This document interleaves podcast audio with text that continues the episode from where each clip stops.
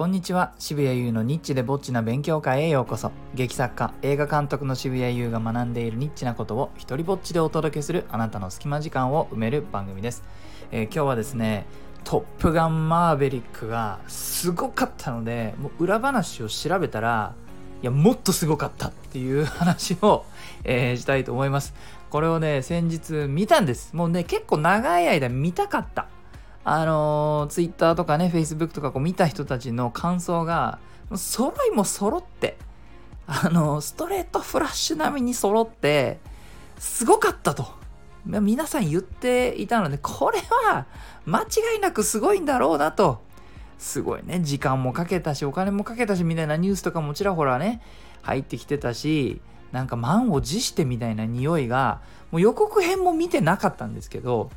予告編見てない人間が興味を持つってもうすごいじゃないですか。それってその映画を見た人の感想を見た人が興味持つって相当あの貫通力がないとそんなこと起きないですよ。で見ました。いやーねなんていうのかなこういう時に使いたい言葉あっぱれあっぱれでございました。10年に一度の対策だからこれはねこぞって見に行きましょう。お願いします。えー素晴らしかったです。あの、もうなんていうのかな、ザ映画。これぞ映画体験というね、ハリウッドの映画体験ですけれども、あの、なんていうのかな、まあ、どんな国の、どんな年代の人も、えー楽しめるっていうことを徹底的に設計したね、えー作品でございました。あこんなことをね、やってのける、久しぶりにこう、ハリウッド映画の力強さというかね、一時期のこうもう映画館に行く時っていうのはハリウッド映画見に行くみたいな時期もねあったじゃないですか、えそれの再来を感じさせるあのー火の打ちどころがない対策でございました。でこんな対策を見ると気になるのがですねやっぱ僕は作る側にいる人間なのでこれ一体いくらかかったんだと思いました。ちょっと行く前はな、事前情報を仕入れすぎてもちょっと冷めるところもあるんでね、調べないで行ったんですけども、まあ見終わった後、一体いくらかかったのかと調べたら、えー1.7億ドルって書いてあったんですね。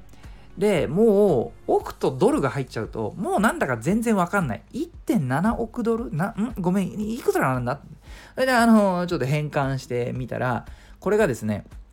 日本円に置き換えると230億円でした。まあ今ちょっと円の円安でね、レートがあれなんですけども、だから220億円から230億円ぐらいですね。考え方として。で、宣伝費入ってなくて、そうだそうです。230億円。これ、どうですか？ピンときます？ファンタジーの数字じゃないですか。こなあるの？そんな、そんなにお金のかかるものってこの世に存在するの？みたいなね。えー国によっちゃ変えちゃうんじゃないかみたいな。あの僕はもうここれぐらい数字が大きくなってきちゃうともやがかかってな何をどうしたらこうなるのかっていうのが分からなくなるんです。さあさあそこでこれを理解できる数字にするために、えー自分ではですねあ僕はまあ遊び半分ですけどもじゃ1分。あのこの作品は131分なんでね。分いくらかかってるのかっていうふうにして落とし込んでみようと思ったわけですつまり230億円を131分で割るとそうすると、えー1分の値段が分かります。1分およそ1億7500万になります。これ、いやちょっと、日本映画って1億だったらかなりビッグバジェットと言われるんですけれども、えーね、僕が関わったやつなんかもう2000万とか3000万ですよ。なので、えーその規模だとですね、トップガンマーヴェリックはなんと1分も取れないっていうことが分かります。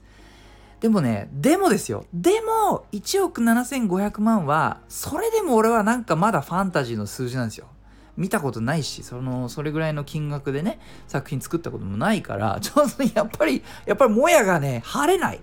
もやが消えない。そこで、じゃあもうさらに割ってみようと思って。じゃあ、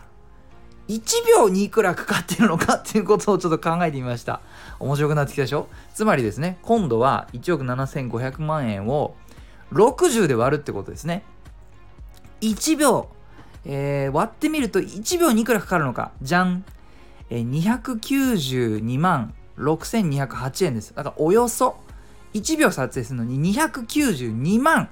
かかってることになります。これどうですか？もうちょっと笑っちゃわない？笑っちゃわない？なんかロマンとか感じる以前に、これは、俺はもう、ブワーとかって笑っちゃう数字です。えー、もうね、さっきちょっと小出しにしましたけど、ちょっと前に関わった日本の商業映画ですね。そんなに大きい規模のあれじゃないけども、これでも全国100巻近く公開された映画の予算がおよそ3000万だったんですね。えー、宣伝費込みですけども。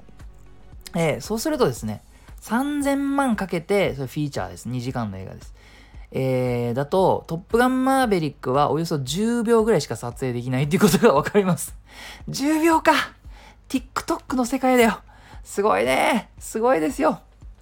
で、まあ調べてったら、あのトム・クルーズってすごい人ですね。なすごい人だっていうのはまあなんかこうちょくちょくいや全部スタントはや自分でやるとかさあの映画のプロデュースも積極的にやるとか知ってはいたんですけどもちょっと深く調べてみたら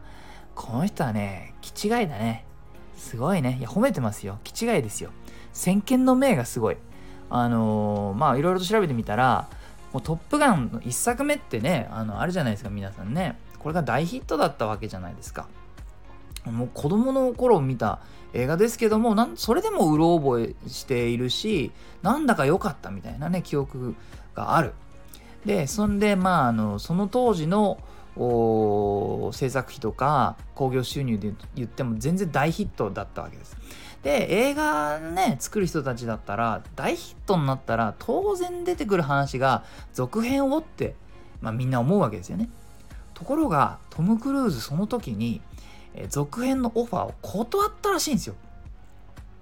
すごくないですか？あのー、なんでかってなかなか続編ってその1を超えないっていうことを彼はその時からもう分かっていたらしく、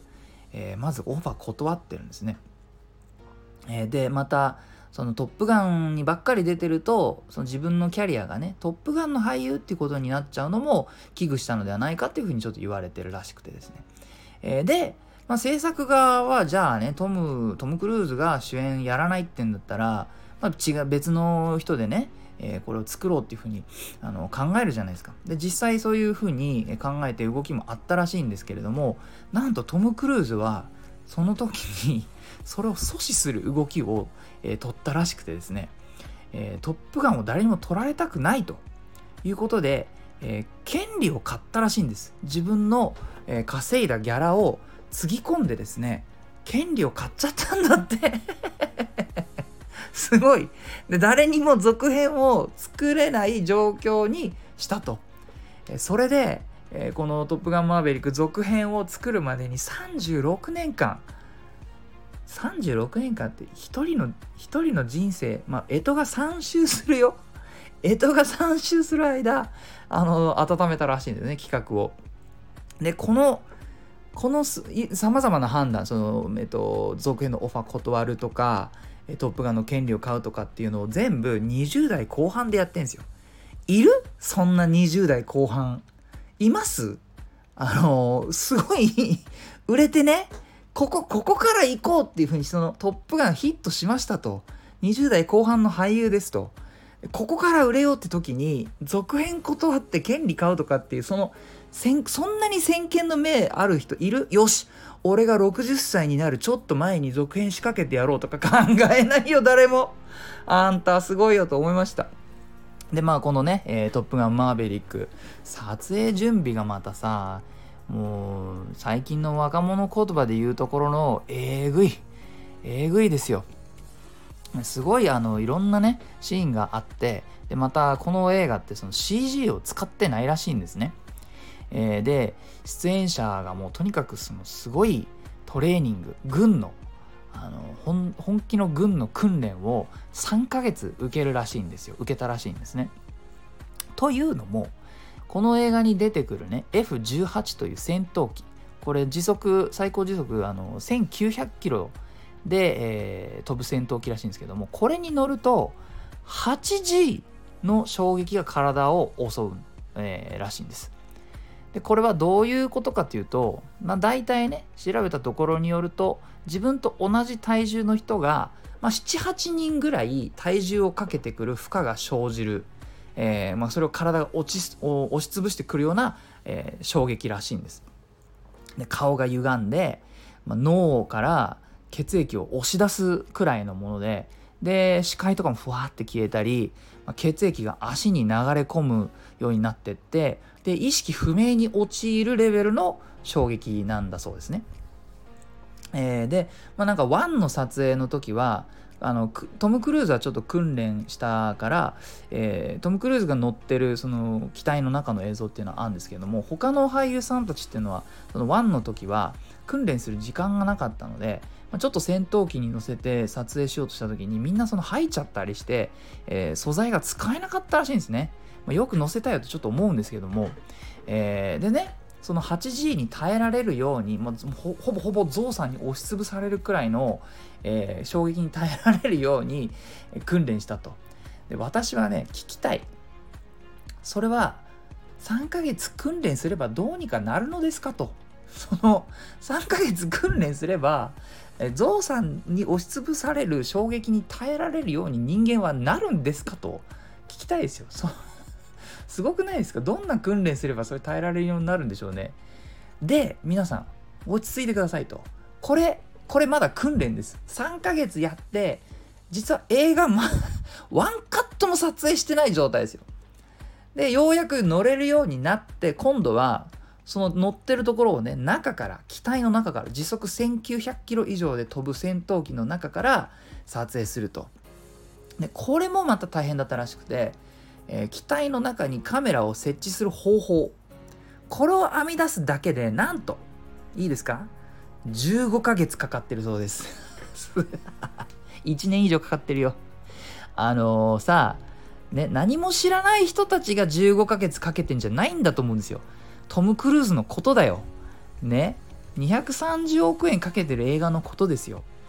だからトップクラスの技術者たちを集めて撮影に詳しい人たちを集めたにもかかわらず15ヶ月かかってるんだからもう相当難しかったんだと思うんですよね。えー、なおかつこのねあのそうやって必死に作った撮影方法でやるのもあのカメラマンが戦闘機の中に乗る乗り込むスペースはないわけですよね。ななのでなんとパイロット役の俳優さんが自分で録画ボタンを押すらしいんです。で、まあ、なぜかはわからないんですけども撮ったデータを消すボタンもなんか近くにあるらしくてこれをあの押しちゃう事件っていうのも起きてたらしいですね。本当ねなぜ作ったんだろうっていうのをちょっと知りたいですこれトム・クルーズと会うことがあったら俺はまずそれを聞きたいんですけどもでもあのどうやらこれがちょっとしたその撮影あののチームというかキャストたちの間で若干通過儀礼になってたみたいでこの1時間ねこの戦闘機を F18 の戦闘機を飛ばすだけで150万かかるらしいんですね。でその映像はなんせその撮影するのに機体の中で俳優が自分で撮るしかないから行って戻ってくるまで撮れてる撮影の素材がチェックすることができないんです。でえもちろんね間違って消しちゃうキャキャストとかも出たらしくてああ君もやっちゃったんだねみたいなそれが通過儀礼になったりとかねそんなことを経て